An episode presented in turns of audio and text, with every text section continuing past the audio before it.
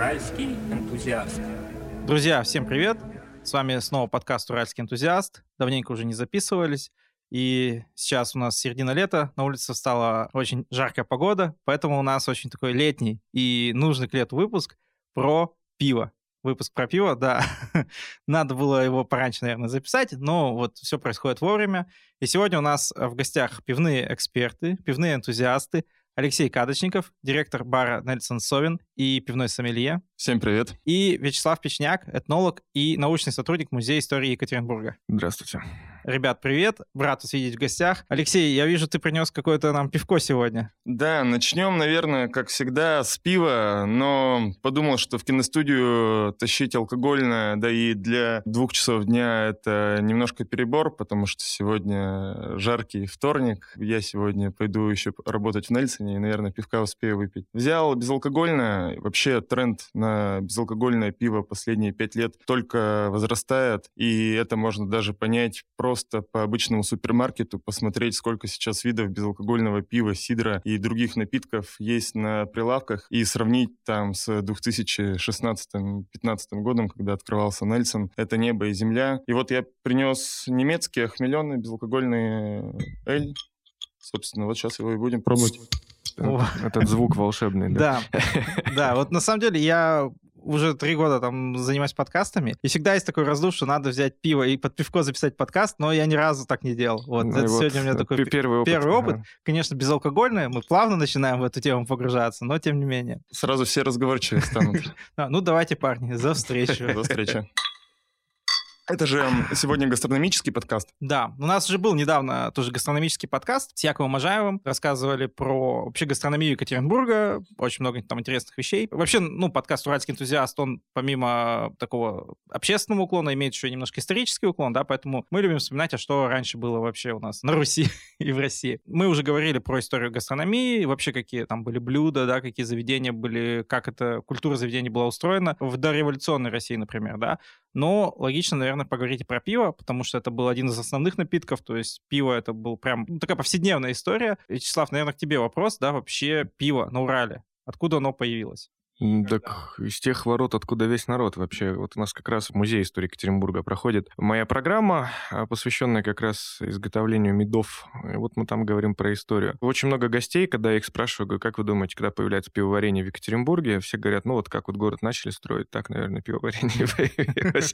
Потому что как его строить без пива и так далее. Но на самом деле это шутка шутками, но важно еще понимать, про какое мы пивоварение говорим, про промышленное или про домашнее. Домашнее оно было всегда мы это знаем по источникам, то есть там, я не знаю, какая-нибудь ПВЛ там всегда упоминает, что уже там тогда были меда и пиво, и всем известная фраза Александра Сергеевича Пушкина «я там был, мед, пиво пил» и так далее. То есть э, это действительно история, которая в крестьянской среде, это было тогда, когда к праздникам так называемый канун, его так и называли, пиво канун, варят канун к празднику. И, собственно, загодя, то есть примерно за 2-3 недели, то есть это были легкие сорта пива, которые вот э, рецептов этих записано вот лично у меня около 30 штук, они всякие разные. В Приесете, в нашем любимом, э, это восточный район Свердловской области, там есть такое прикольное пиво под названием «Травник». Вместо хмеля добавляют травки. То, что грют мы бы назвали, но это вот исетский травник получается. То есть его варили или варят и до сих пор? До сих пор варят, и даже у нас э, был случай, к сожалению, не получилось, потому что мы договорились с одной бабушкой из Туринской Слободы, что мы приедем ее записывать процесс вообще изготовления пива полностью. За полторы недели до нашего приезда, вот как мы договорились, она умерла. Поэтому, к сожалению, не удалось. Но зато на севере Пермского края удалось записать процесс изготовления сура у коми-пермяков, изготовления пива, ржаного пива в Юрле. Это соседи тоже с комиками, но это русские уже. И в Юрле там тоже делают, до сих пор делают ржаное пиво. Такой ржаной эль получается у них очень густой, темный. И пшеничную брагу они ее называют, но по сути дела это просто пиво на пшеничке. То есть это прям рецепты вот этого и культуры домашнего пивоварения, которая из поколения поколения в поколение передавалось и не прерывалось. Да, да, до сих пор существует. Тут юрлинцы до сих пор варят пиво, например. То есть это живая традиция, которая здесь у нас на Урале имеет место. Если мы говорим про промышленное пивоварение, то оно, конечно, появляется очень поздно. Если мы говорим про Уральское, то это, конечно, 19 век, это связано с двумя фамилиями. Это Поклевских козел. Наши польские, собственно, известные очень люди, виноводочные короли, как их называли, они в том числе у себя там в современном Талицком районе, тогда это был Камышловский уезд Пермской губернии, начали варить пиво. В Екатеринбурге первое упоминание, оно связано с купцами Тарасовыми, это известная купеческая фамилия, и как раз они вот ниже по течению реки Есети построили пивоварню, и, скорее всего, они это сделали нелегально, то есть дали кому-то на лапу, потому что мы об этом узнаем 1839 год. Глинка, тогда еще не генерал горный, а еще тогда лейтенант, вот он как раз отписывает полковнику Чубаевскому, начальнику горных заводов, какого фига, мол, вообще у нас пиварню тут построили. Кто разрешил? А дело в том, что по горнозаводскому законодательству предприятия прямого огненного действия были запрещены к строительству по двум причинам. Первая — это пожароопасность высокая, вторая — это чтобы не составлять заводу конкуренцию. Потому что основной потребитель дров — это завод. И вот э, Чапаевский ему ничего не ответил, он этот вопрос переправил пермскому генерал-губернатору, пермский генерал-губернатор переправил это в Санкт-Петербург, и только через пять лет там Конкрин, министр финансов, ответил, что корона заинтересована в развитии пивоварения, запрещать не следует. К этому моменту Тарасовы уже продают свою пивоварню Клавдию Кимовичу Ефимовичу Гребенькову, и эта пивоварня, собственно, до революции, она известна как Гребеньковская пивоварня. Это сейчас завод «Тонус». О, то есть это вот на той территории находилось как раз, да? А где- там это здание, оно существует. Ага. То есть как бы Гребеньков покупает у нее Тарасовых, как она выглядела, непонятно, но абсолютно точно 80-е годы там, э, ой, господи, я забыл фамилию, еще один появился пайщик в этой пивоварне, они закупили новое оборудование, вот этот вот цех, который сейчас вот продают там что-то за сколько-то С трубой. миллионов, да, трубой, вот это построено как раз 70-80-е годы уже с вливанием новых потоков. Да, вот для наших слушателей немножко контекста. То есть завод «Тонус» — это комплекс зданий, который находится недалеко от перекрестка улиц Декабристов и Роза Люксембург. Люксембург. Берегу мост Есети. прям, Да, да. в районе Царского моста, то есть вот... Прям с Царского моста видна вот эта старая пивоварня. Да. Я слышал, что она законсервирована. Это правда? Да, да, да, она законсервирована, ее сейчас хотят продать. Вообще, на самом деле, у нас была идея в музее сделать э, фестиваль исторических напитков, как бы мы это назвали, и вот, собственно, пригласить пивоваров туда. И вот идея это была сделать в этом здании, потому что, ну, это прикольно. Как бы, но потом выяснилось, что там сначала муниципалитет отказывается, говорит, что, типа, это вот в таком полуаварийном состоянии находится, потом его консервируют, потом его выставляют на торги. Мы такие, а, ну, все понятно, так бы и сказали. Чего, дело-то житейское. Хорошо. Ну, логично, что вместе с пивоварением появляется и какая-никакая барная культура, да? То есть появляются первые бары или пабы. как они- Кабаки. Кабаки, да. Алексей, может, ты знаешь, как вообще начинались бары в Ну, глубоко в историю это Вячеслав подскажет. Я тут могу судить только уже в современной истории, как начиналась культура баров, кабаков и ресторанов. Если, наверное, копать глубже, то вот сейчас дам слово Вячеславу, то, наверное, пиво изначально разливалось действительно в кабаках и в харчевнях, где подавалась еда. Отдельно там питейных заведений, я думаю, что нет. Вот что скажешь, Вячеслав? Нет, вообще, на самом деле, кабаки появляются достаточно рано. В позднем Средневековье кабаки существуют, и это, собственно, одна из доходных статей казны. Это государственная монополия, естественно. Продавали там зелено вино или то, что мы сейчас бы сказали водку. В том числе просто вино и пиво, естественно, там продавали. Но дело в том, что популярностью эти места не пользовались. Несколько причин есть для этого. Одна из основных причин это то, что все-таки позднее Средневековье, дораскольное время, это время такой сильной религиозности. Восточное христианство это тоже такая же религия. То есть то, что мы называем сейчас православием, да, восточный тип христианства. Там очень много правил ритуальной чистоты. Как раз касается в том числе и общепитов. То есть люди там, соблюдая вот эту ритуальную чистоту, просто не ходили в эти кабаки. Вот. И у нас есть случаи, там даже, это то, что сейчас вот любят говорить, что антиалкогольные бунты, на самом деле это не антиалкогольные бунты были, это были бунты антикабацкие. Когда население там подымалось, разбивало кабак, естественно, параллельно выпивая все, что там находится, само по себе. Разбиваю, потому что он грязный какой-то. Нет, потому что на самом деле целовальников, то есть держателей кабаков, заставляли выполнять норму определенную. То есть ты должен приносить казне деньги. Целовальники реально затаскивали мужиков там на праздники к себе в кабаки для того, чтобы им подносить, значит, эту, ну просто угощали их для начала. Потом, естественно, мужики оставались там, набухивались, э, за ними приходили жены. Потом это не нравилось, там могло не нравиться сельским старостам, потому что, ну, как бы сельхозработы есть вообще-то, и сколько можно бухать. А целовальники реально иногда затаскивали людей туда для того, чтобы вот эту норму свою выполнять. Круче все стало, конечно, в 19 веке. То есть у нас здесь открываются одни из первых кабаков в Екатеринбурге. Там это, ой, господи, не оторви нога. Какое забавное название у кабака было. Вот, он находился в центре аж э, современного города. Не буду сейчас врать, ладно, бог с ним, вспомню, скажу. В общем, один из первых. Известен он также был в том числе и тем, что жители, собственно, где у нас сейчас железнодорожный район, называлась она у нас э, Мельковской Слободой. Жители Мельковской Слободы вместе с, там, с Борчиненовской мельницей первой и второй, в общем, они ходили махаться на масленичной неделе за вот Макаровским мостом на пруду вот на этом вот. То есть четыре дня к ряду, начиная с четверга до воскресенья. Махались до тех пор, пока кто-то кого-то не погонит. Когда кто-то кого-то погнал, гнали, причем до кабака специально. И кто-то, кто кого погнал, то есть проигравшие поили победителей. И появляется у нас целая плеяда кабаков. Это то, что у нас сейчас находится вот в районе вот Южного автовокзала, за улицей Большакова, начиная, там начиналась первая, вторая, третья, четвертая, пятая улица. Даже у Павла Петровича Бажова есть упоминание о том, что когда он со Сердской, то есть с южной стороны подъезжает к Екатеринбургу, он описывал, что и вот мы тут подъехали на телеге, вокруг роились какие-то люди, и издали сразу видно кабак. То есть это такое злачное было место, где было этих кабаков много, там тусовались такие, можно сказать, гопники, наверное, которые вот промышляли там, караулили пьяных людей, подрезали у них деньги, а то и дело просто убивали за не за что. То есть вот такие вот. И были у нас еще центральные целые пивные рестораны, открывались, это связано, опять же, с фамилией Гребеньковых. Они открывают пивные рестораны в районе там шести штук до 90-х годов 19 века, они успели открыть их. К ним присоединяется в начале 20 века Эмма Филиц, тоже известная фамилия, которая была вдовой Эрнста Филица, основателя вот этой пивоварни одноименной. Она открывает тоже порядка пяти пивных ресторанов. С Марией Ивановной Гребеньковой они дружили, они были подружками и, в общем-то, держали этот бизнес. И на самом деле, судя по там Екатеринбургской неделе, это было очень популярные места, несмотря на то, что цена на пиво... А что такое Екатеринбургская неделя? Это у нас э, еженедельная газета, которая А, выходила до революции. Собственно, Мгм. один из основных источников там массовой печати для нас. Вот. И там достаточно популярное было это место. То есть там прям аншлаг, люди бронировали места там заранее. То есть это было такое, несмотря на то, что цена на пиво там была выше раза в три. Ну вот пиво для людей того времени, что это такое? То есть это просто напиток, которым они, грубо говоря, запивают еду,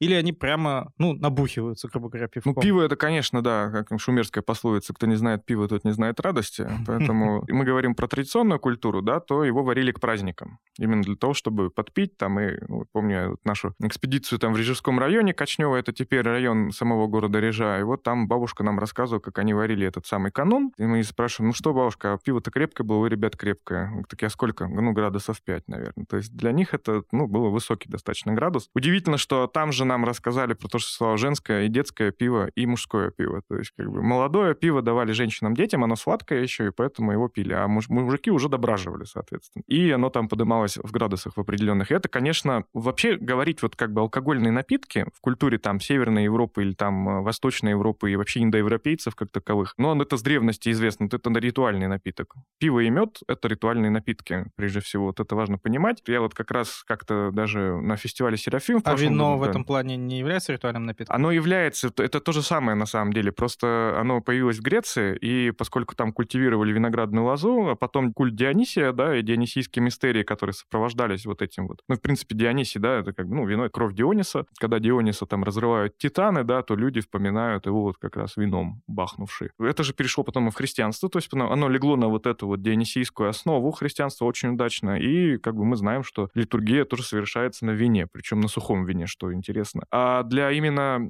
индоевропейцев, которые чуть севернее жили, не греки, там, конечно, пиво и мед. Вот я в прошлом году как раз вот на фестивале Серафим рассказывал эту прекрасную находку. В 2020 году сделали там на севере Венгрии, нашли этот курган с погребения воина, где, помимо всего прочего, у него еще был бронзовый котел. Поскребли археологи, обнаружили, что там медовуха с багульником. Чувак там в Вальхалу или не знаю, куда он там попадал, вот на тот момент, наверное, Вальхалу еще не было в представлениях, но куда-то он пошел и пацанам проставиться, чтобы с собой вот взять этот ритуальный напиток. Причем очень важно, багульник — это, в принципе, галлюциногенная трава, на самом деле. То есть мало того, что это алкоголь, и они еще туда багульника добавили. То есть, ну, чтобы совсем эффект уже усилить, вот это очень интересно. Причем это был крепкий мед, кстати говоря, то есть он там в районе 14 градусов был, судя по плотности. То есть, ну, там ребята умели развлекаться. Дрожжи не смогли штамм дрожжей вывести. А там дикие были какие-то, да. А по поводу дрожжей, это же в Йемене была сделана археологическая находка. Как раз вот поздние шумеры оттуда поскребли вот, собственно, эти дрожжи. Сварили же даже. Сварили, да, и что-то там оно вообще каких-то бешеных денег. Кстати, израильская пивоварня какая-то сварила. Это была такая история. У нас с этим как-то все попроще. Ну, ничего, у меня сейчас стоит база, кстати говоря. Я еще медами как раз увлекаюсь, поэтому база, которую я добавлю сухой багульник собранный. Поэтому у нас, у нас будет возможность попробовать. Я принесу.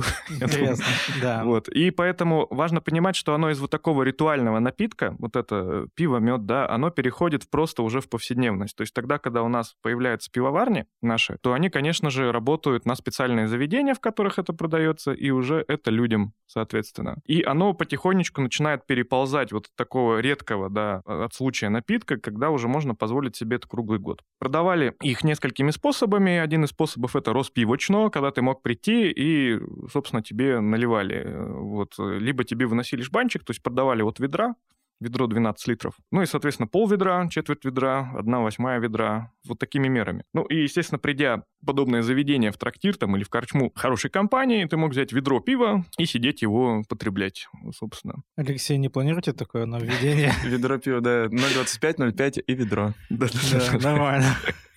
Это замена башен пивных. На самом деле, вот если мы говорим про бутылки, то в бутылках самая большая бутылка — это полуведерная бутылка, шестилитровая была. То есть, а ведро уже... То есть прям стеклянная такая бутылка? Да, да, да, да, есть полуведерные бутылки, есть. Мне кажется, что кому-нибудь с пивоварен прикольная фишка было бы такое сварить. Ну да, да, то есть сейчас э, максимум это магнумы, да, полтора литра ну, да. получается.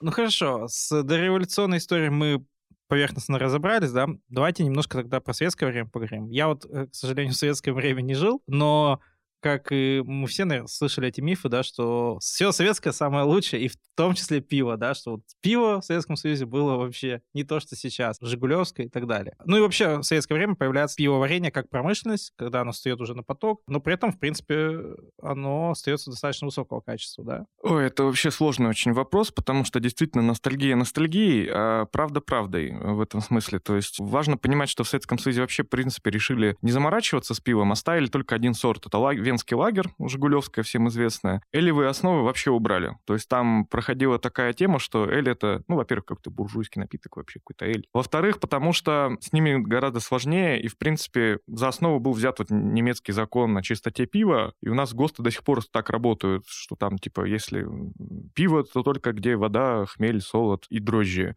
Все остальное — пивной напиток. И бельгийский, да, ну, ну, сорян, ребята, пошли мы, пошли мы со своим кориандром и прочим, прочим, со своими ягодами и так далее, и вообще со своими дикими дрожжами. Ну, начнем с того, что еще Жигулевская это, это и дореволюционный изначальный рецепт. Да, изначально да, это кор- рецепт. Корни-то растут от фон Вакана и от основания Самарского пивзавода, который был в 18 веке, да, если... Нет, в 19 веке фон, фон Вакан открывает, да, и там он начинает все по Волжье, и даже на Урал немножко забирается. Соответственно, решили оставить именно, да, вот на мощностях фон Вакан, это, это был, как сказать, эталон, и вот этот лакер пили все. Но вопрос в том, что варился-то он на разных пивоварнях.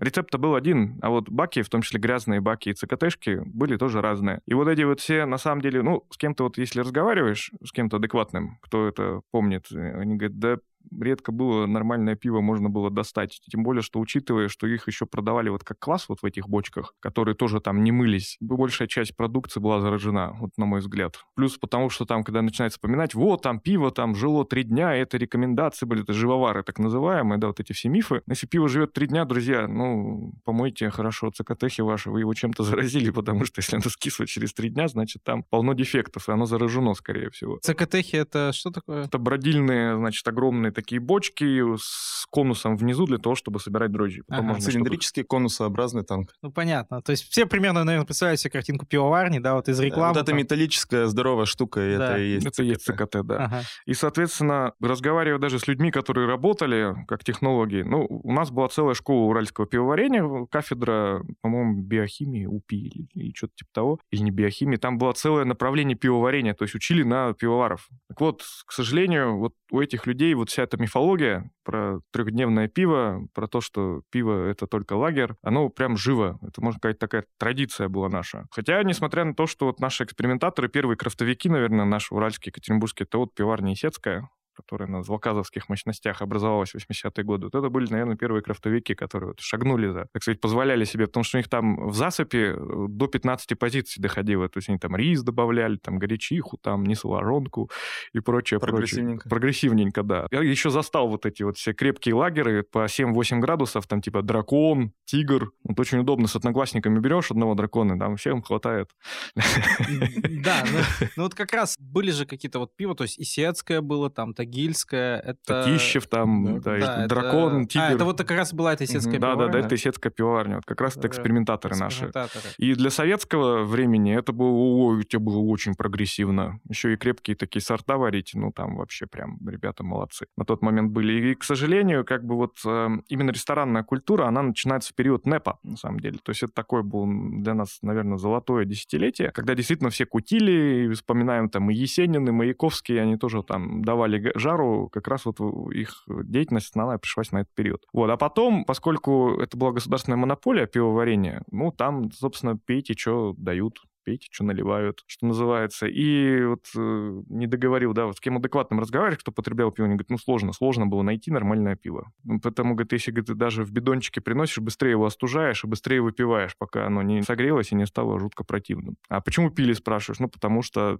Не Потому- было ничего. Потому что такого. ничего другого не было, Мгм. это первое. А второе, потому что любимым напитком был Йорш. Плохое пиво как основу для водки покупали, разводили и вот так вот снячили, собственно. Оттуда вот эта поговорка, да, советская. Пиво без водки, деньги на ветер, собственно, да. Интересно.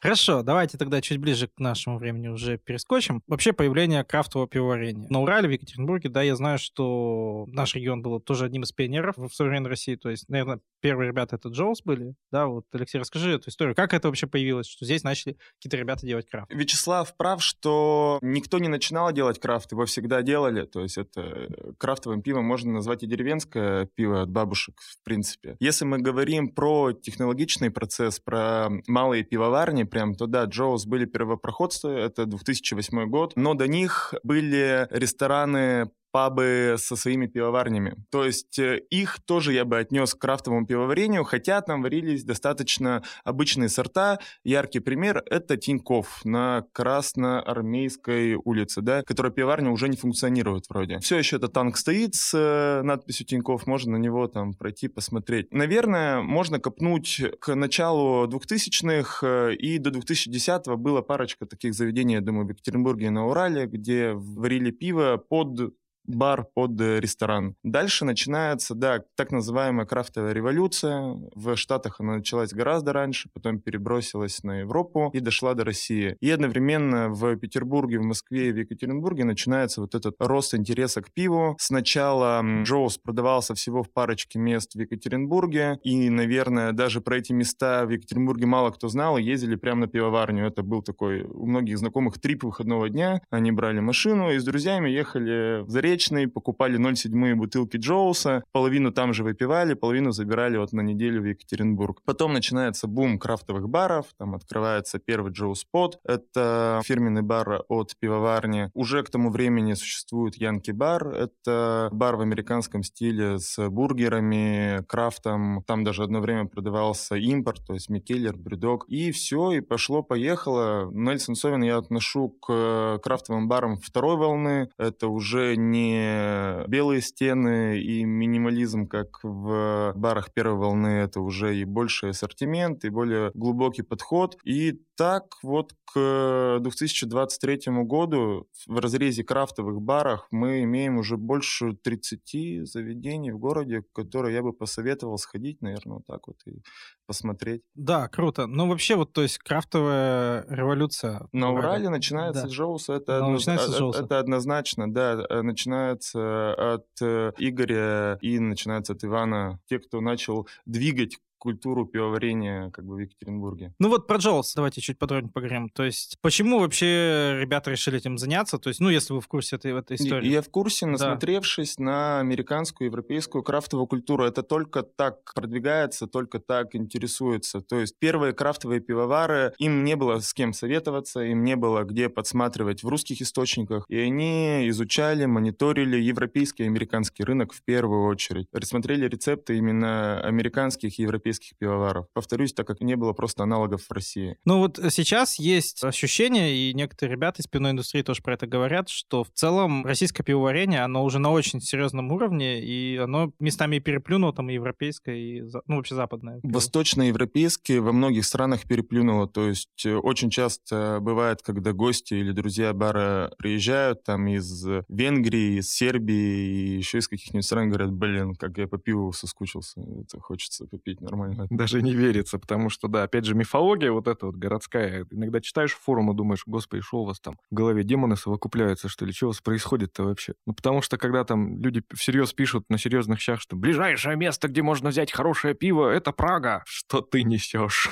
Особенно, если ты зайдешь в туристический бар Праге какой-нибудь, я вообще не уверен, что тебе нальют что-то, кроме козла темного, да, и козла светлого. Ну, или что-нибудь похуже. Или что-нибудь похуже, да. А вообще вот про тренды в пиве и тренды в крафте, да, вот во вкусах. То есть эта история же тоже развивалась активно и постоянно меняется. И развивается. Да, и развивается сейчас. То есть я тоже хорошо помню эту историю, когда, ну, только крафтовые бары появлялись, и тоже я там для себя стал напиток открывать. Все любили очень что-то такое ярко необычные вкусы, там апельсиновый какой-то милкшейк очень плотный, или там какой-нибудь стал прям прям густой-густой, крепкий. Вот, и постепенно, как будто бы эта история от сложности вкусов стала уходить к более, ну, возвращаться к корням, да, в какую-то классику приходить, то есть обычно там тоже лагерь, что такое простенькое, без всяких добавок. Как вообще сейчас тренды пивные развиваются? Слушай, прикольно, что ты это заметил. И знаешь, что я тебе скажу? Ты это заметил в разрезе своего окружения и в разрезе своего общения. Потому что по-прежнему тренд на что-то яркое, сладкое, тягучее, плотное остается и, более того, даже возрастает. Например, сейчас очень, не люблю это слово говорить модным, очень востребованы плотные саурели, то есть кисляки с добавлением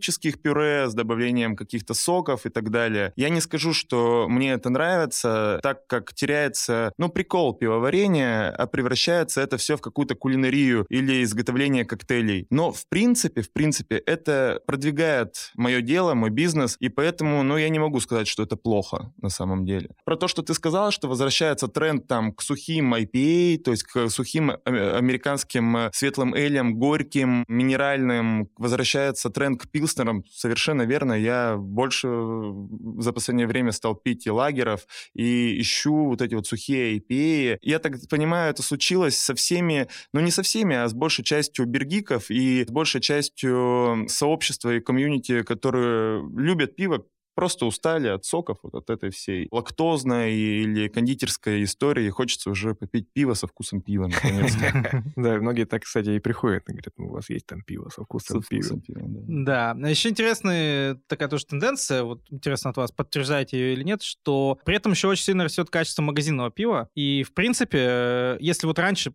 разница между тем, что ты мог взять условно там в пятерочке, да, и в крафтовом баре, она была просто небо и земля, то сейчас какую-то баночку пивка там за условные 100 рублей в пятерочке можно взять очень достойного. Не сильно какая-то пропасть между тем, что ты возьмешь в баре. Я поддержу твои слова. Я очень люблю пивоварню МПК, например. Это Московский пивоваренный завод. От них вся линейка там хамовники и так далее. И у них супер лагеры, отличные. И, и Волковская, собственно, и Волковская, это же их, их, же сайт, их детище, собственно, mm-hmm. и это тоже можно там сейчас в доступе купить. За свои деньги достаточно недурно. Красное и белое начинают радовать, да, каким-то специализированным импортом для России со всякими браунелями, с стаутами, с э, сложными сортами там э, подвальных лагеров и так далее. То есть рынок переориентировался, продавцы поняли, что общество готово к более сложному пиву, к более дорогому пиву, и спрос рождает предложение. Давайте поговорим про пивное комьюнити. Да, то, что есть такой феномен в Екатеринбурге. Что это вообще такое пивное комьюнити? Почему вообще, да, мы его выделяем, именно екатеринбургское, так вот, не объединяем, что там пивное сообщество России или там пивное сообщество Урала. В Екатеринбурге так сложилось, что достаточно большое количество домашних пивоваров, домашних медоделов, медоваров. Один сидит за столом, да, с нами. Проводятся даже чемпионаты, фестивали домашнего пивоварения, что достаточно редкое региональное явление, пивоварения, то есть в условной Тюмени такого нету. А если есть, то в очень маленьких масштабах. У ребят есть свой чат, где они общаются, меняются рецептами, делятся какими-то знаниями. И, в принципе, со стороны, вот я как бы не пивовар, но со стороны это смотрится очень увлекательно и интересно. То есть у ребят свой мир, то есть они эм, проводят встречи в своем, э, как это сказать, там, не родном баре, а в месте силы, где они собираются. Это бар «Стрелка» часто. Приходят в Нельсон. Э, мы в баре даже делаем иногда захват кранов, то есть 10 кранов домашних пивоваров ставим, чтобы просто гости бара и горожане познакомились с домашним пивоварением, и чтобы домашние пивовары показали, что они делают и зачем они делают. Потому что всегда, я считаю, мечта домашнего пивовара должна быть в том, чтобы открыть свою пивоварню, даже маленькую, может, даже контрактную, типа. Но чтобы был свой продукт, и был он всегда. Собственно, я надеюсь, что мы это потихонечку помогаем делать и помогаем собрать э, обратную связь, фидбэк о своем продукте. Наверное, вот именно своей сплоченностью и общением я бы выделил нашу уральскую такую пивоваренную и увлекающуюся пивом диаспору. Прикольно, да. Вячеслав, вот я знаю, ты занимаешься как раз домашним пивоварением да, и в частности ты варишь мед. Расскажи вообще немножко, как ты начал, почему этим заниматься? Как это вообще выглядит? То есть у тебя есть какая-то комната специально под это, или ты там на кухне в кастрюле? Не, если на кухне, то это в кастрюле, да. Так у нас вообще есть помещение, на самом деле, теперь уже, где, в общем-то, ничем другим не занимаемся, кроме как изготовлением пива и медов. Плюс еще иногда удается коллабиться, в частности, вот хозяин бара «Стрелка» Юрий Юдин, мы с ним даже пару раз варили мед совместно на его уже большой пивоварне теперь. Там достаточно большие у него объемы. Полиндром называется пивоварня. Если кто не знает, то теперь знаете. Еще у меня, собственно, есть помещение в самом музее истории Екатеринбурга. Это исторические погреба, где действительно находился кабак. И, собственно, был склад винный исторически. И там действительно все очень хорошо бродит, выбраживает. Там я делаю дикие меда, то есть меда спонтанного брожения. Есть два также вида меда. Это вареный мед или мед пива, как мы его любим называть, и мед ставленный. То есть э, различие в том, что если мы не нагреваем сырье при изготовлении, это мед ставленный будет. И если его еще сделать спонтанного брожения, там вообще лотерея, там всегда рецепт один и тот же, получаются разные напитки. Это прям очень интересно. Дома и на пивоварне я в основном делаю, конечно, вареные меда, потому что там добавляю культурные дрожжи, то есть потому что там можно контролировать этот процесс, ты знаешь, что у тебя получится. Как бы ты можешь таким образом свариться два раза одинаково, говоря. А обычно бывает, что ты, да, можешь не попасть сам в себя. А какой вообще объем домашнего пивоварения? То есть сколько это литров или... Ну, сколько вообще пива ты вот варишь, например? Ну, сейчас вот в погребах стоит 120. Угу. То есть это 4 бочки по 30 литров. Куда оно идет? То но, это не, себя... но это не одна варка. То ага. есть это надо да, сделать это... несколько варок, угу. несколько засыпей, то есть чтобы получить 120 литров. Наверное, в домашнем пивоварении, да, сколько, какая, каким объемом у тебя кастрюля, столько у тебя и возможностей. И сколько свободного времени, да? да? Или изи брюшка какая у тебя, да, насколько, на 50 литров или на 25. Да, да, да, да. То есть тут зависит все от твоего железа, то есть от твоей кухни и от твоего свободного времени на самом деле. Ты еще говорил о том, что вы общались с э, старожилами, которые занимаются как раз пивоварением, таким традиционным, который у них идет с поколения в поколение.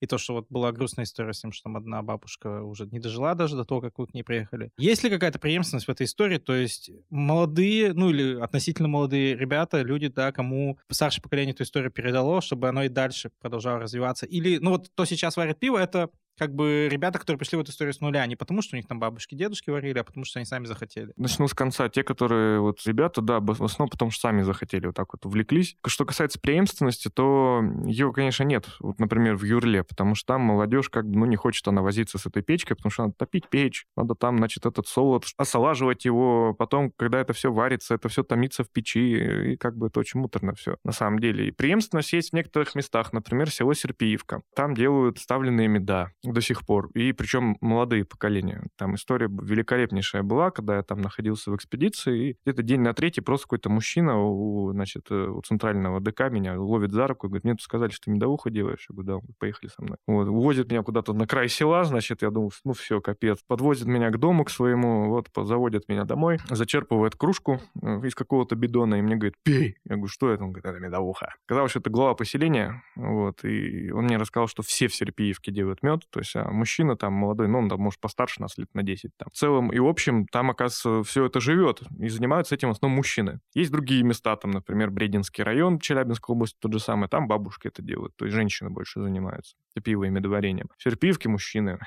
то есть вот так. И там прям это, это живет. То есть я думаю, что оно и не умрет даже там. У меня есть прикольный пример, правда, не из Свердловской области, а из Перми, как в коммерческих целях начали возрождать традицию. Я не помню название ресторана национальной кухни у них. Там продается сюр. Я первый раз его там и попробовал. Это вот про то, что говорил Вячеслав. Это напиток, похожий на полуквас, полупиво, и он был достаточно крепкий. Он был что-то около 8 градусов. И прикольно, но больше кружки я бы, наверное, не выпил, потому что все равно... Непривычно. Да, Это- непривычно, это- это- сладко, квасно, и темные солода, как будто они какие-то... Э, рожь, рожь, рожь, рожь делают, да, да. В общем, я удивился, и вот доказательство того, как в коммерческих целях, как для туристического потока можно возрождать традицию, и она будет, ну, хотя бы по одной кружечке на гостей уходить. Нет, это очень круто. В любом случае, все истории вот с этими локальными рецептами, это сейчас очень большой тренд. Ты берешь просто в любом месте локальный какой-то рецепт и говоришь, вот, это, Это наше. только вот здесь делают, вот в этой деревне, только такие уникальные штуки. А если даже этого рецепта нет, его можно придумать на самом деле. Ну, это будет не совсем честно. Я знаю, кстати говоря, что в Сухом Лагу, например, вот э, ребята, там у них тоже есть Центр традиционной культуры Сухоложья, они тоже к праздникам делают травник, и у них это прям бренд такой, Сухоложский травник. Он алкогольный. Я не знаю, что они там делают, но они там все трезвенники, поэтому думаю, что они делают его безалкогольным. Я говорю, что тут... Где историческая справедливость? собственно? Что вы делаете?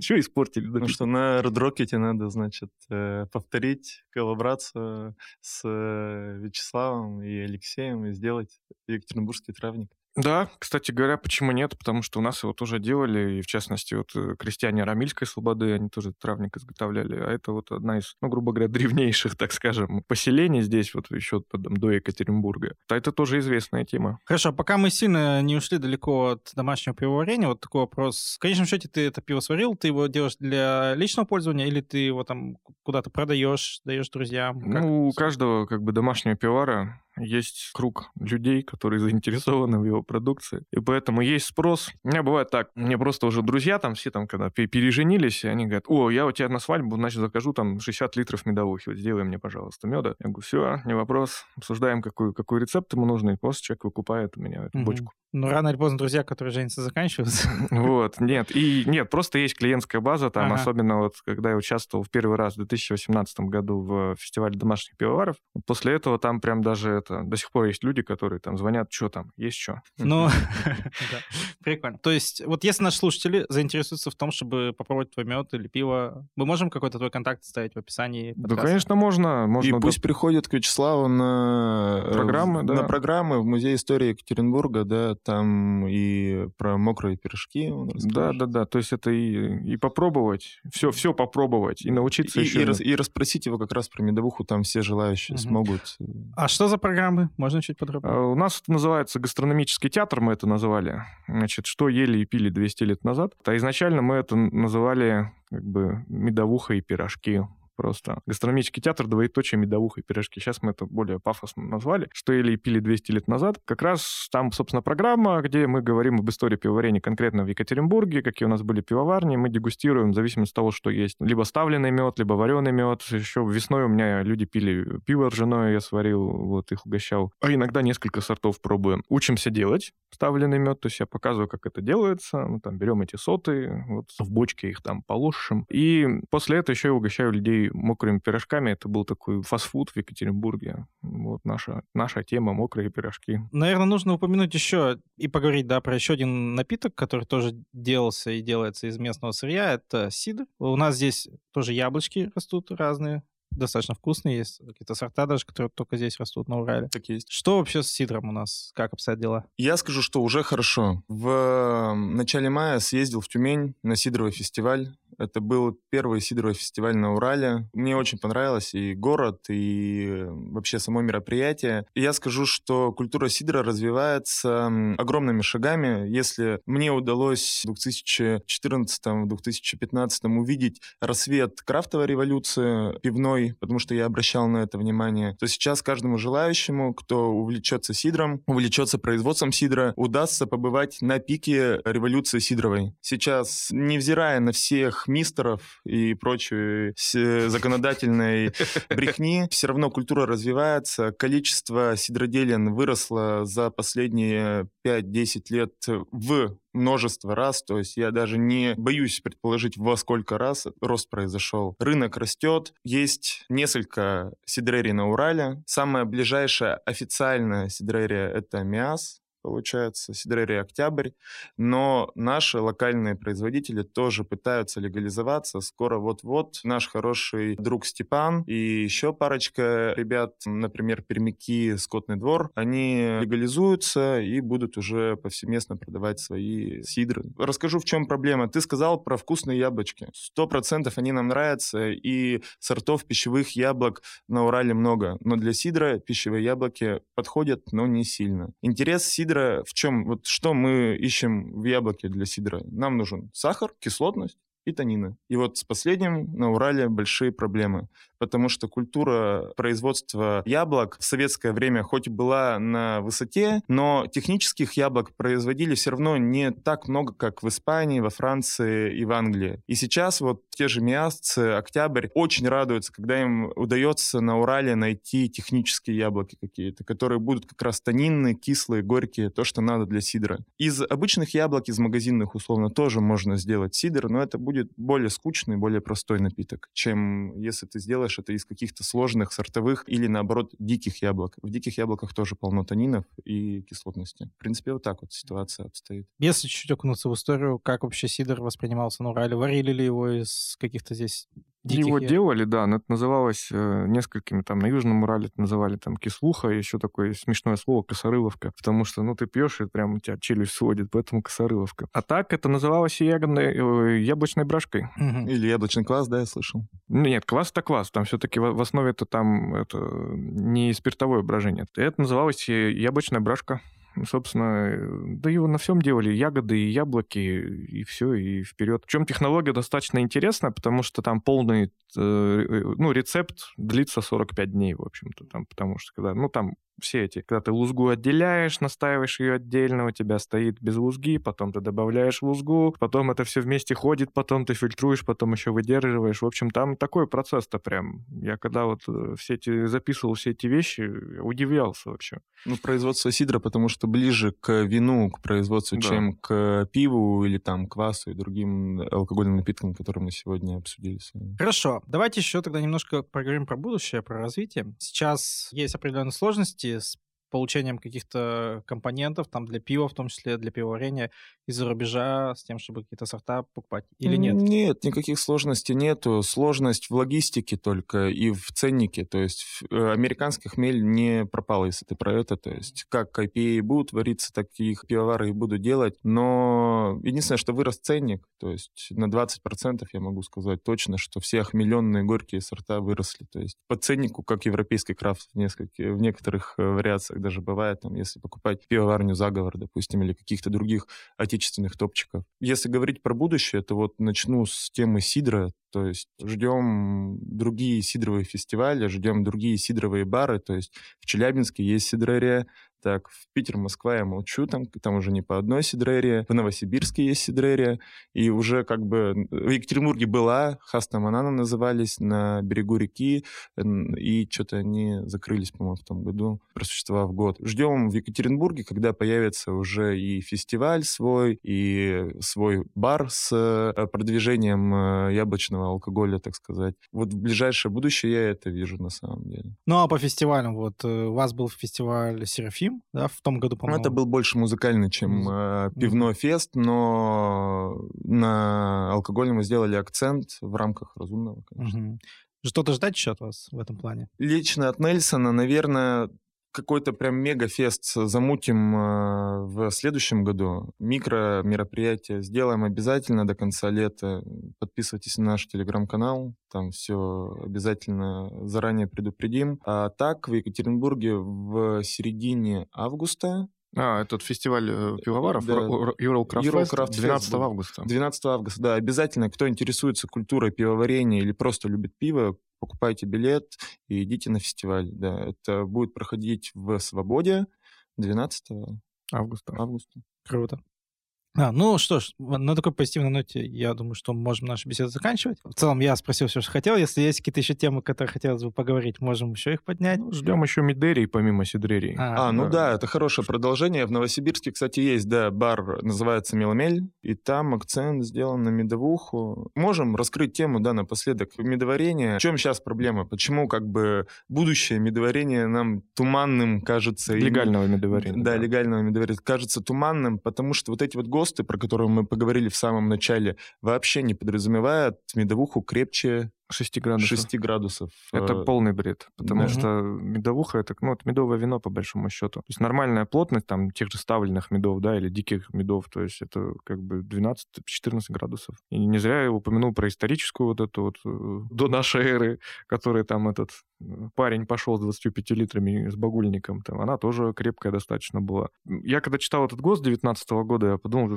ну это точно, я не знаю, кто писал. Тот, кто вообще ни разу медов не пивал, и даже, наверное, в глаза не да, видел. который не знает, да, ни про ни процессы ферментации, ни про историю алкогольных напитков. Да, ну, у меня вообще ощущение, что это там какие-то иноагенты писали это все. Специально, чтобы самый русский вот этот вот наш напиток любимый, который еще в летописях упоминается, который еще там князь Владимир пил, и не только князь Владимир, эти прекрасные воины с бронзовыми котлами тоже. Потому что, ну, как так можно написать, что не, не бывает больше 6 градусов? Ну, ну вы что там? Надо хоть не знаю, вас в Гугле, что ли, забанили. Ну, посмотрите хотя бы. Ну, и если вы спросите, где попробовать такую медовуху, где сохранилась традиция, мы ответим, что в Восточной Европе, в Чехии, вот про которую мы уже говорили. Польша, в Чехии. В Польше, да, там есть медоварни, которые относятся к производству медовухи как к производству вина. То есть это все бутылочки все такие 0,7, выдержка в бочках, какие-то добавления, сухие меды. То есть это прям глубокая традиция, и они пронесли этот культурный след. И сейчас вопрос, почему мы не можем этот культурный след восстановить, как бы. Тем более, и, что и упираемся да, в дурацкий ГОСТ какой-то. Вообще, да, как бы история-то медов э, это вообще хорошая альтернатива пиву в этом смысле, потому что у нас своего сырья-то нету, оно в России не производится. Почему вот сейчас вот Алексей сказал, что проблема с логистикой, потому что ну, нету нашего хмеля, нету нашего солода. Потих, вот. Потихонечку, потих... это нету нашего солода и хмеля в таких объемах, как надо. Вот так и, такого качества, и такого качества. Пока что. Да. Там есть истринский, да, чувашский хмель, но это там селекция, ну, не сравнить там селекцию 70 лет Совершенно и верно. селекция последних 15 лет. Да, вот последних двух лет, если брать э, во внимание э, выращивание американских сортов хмеля в России, угу. Grain Rus посадили там что-то три или четыре сорта американского хмеля, но все равно в любом случае это надо не один, не два, не три года, чтобы достигнуть желаемого результата вот. в органолептике. А, а мед, пожалуйста, он, он как бы технически делается гораздо проще, чем пиво. Почему бы не сделать? И вообще как бы... У нас есть сейчас тренды на русскость, там даже некоторые певцы поют хм. про это, про то, что они русские, но при этом выглядит как какой-то поляк на самом деле. Ну это ладно, это, это не суть. Вот, когда чувак в польской рубашке ходит по полю и поет, что он русский, ну как странно. И с дредами. А где медовуха-то? Вот, и да, а мед-то где? Что ты без меда ходишь? Вот. Хм.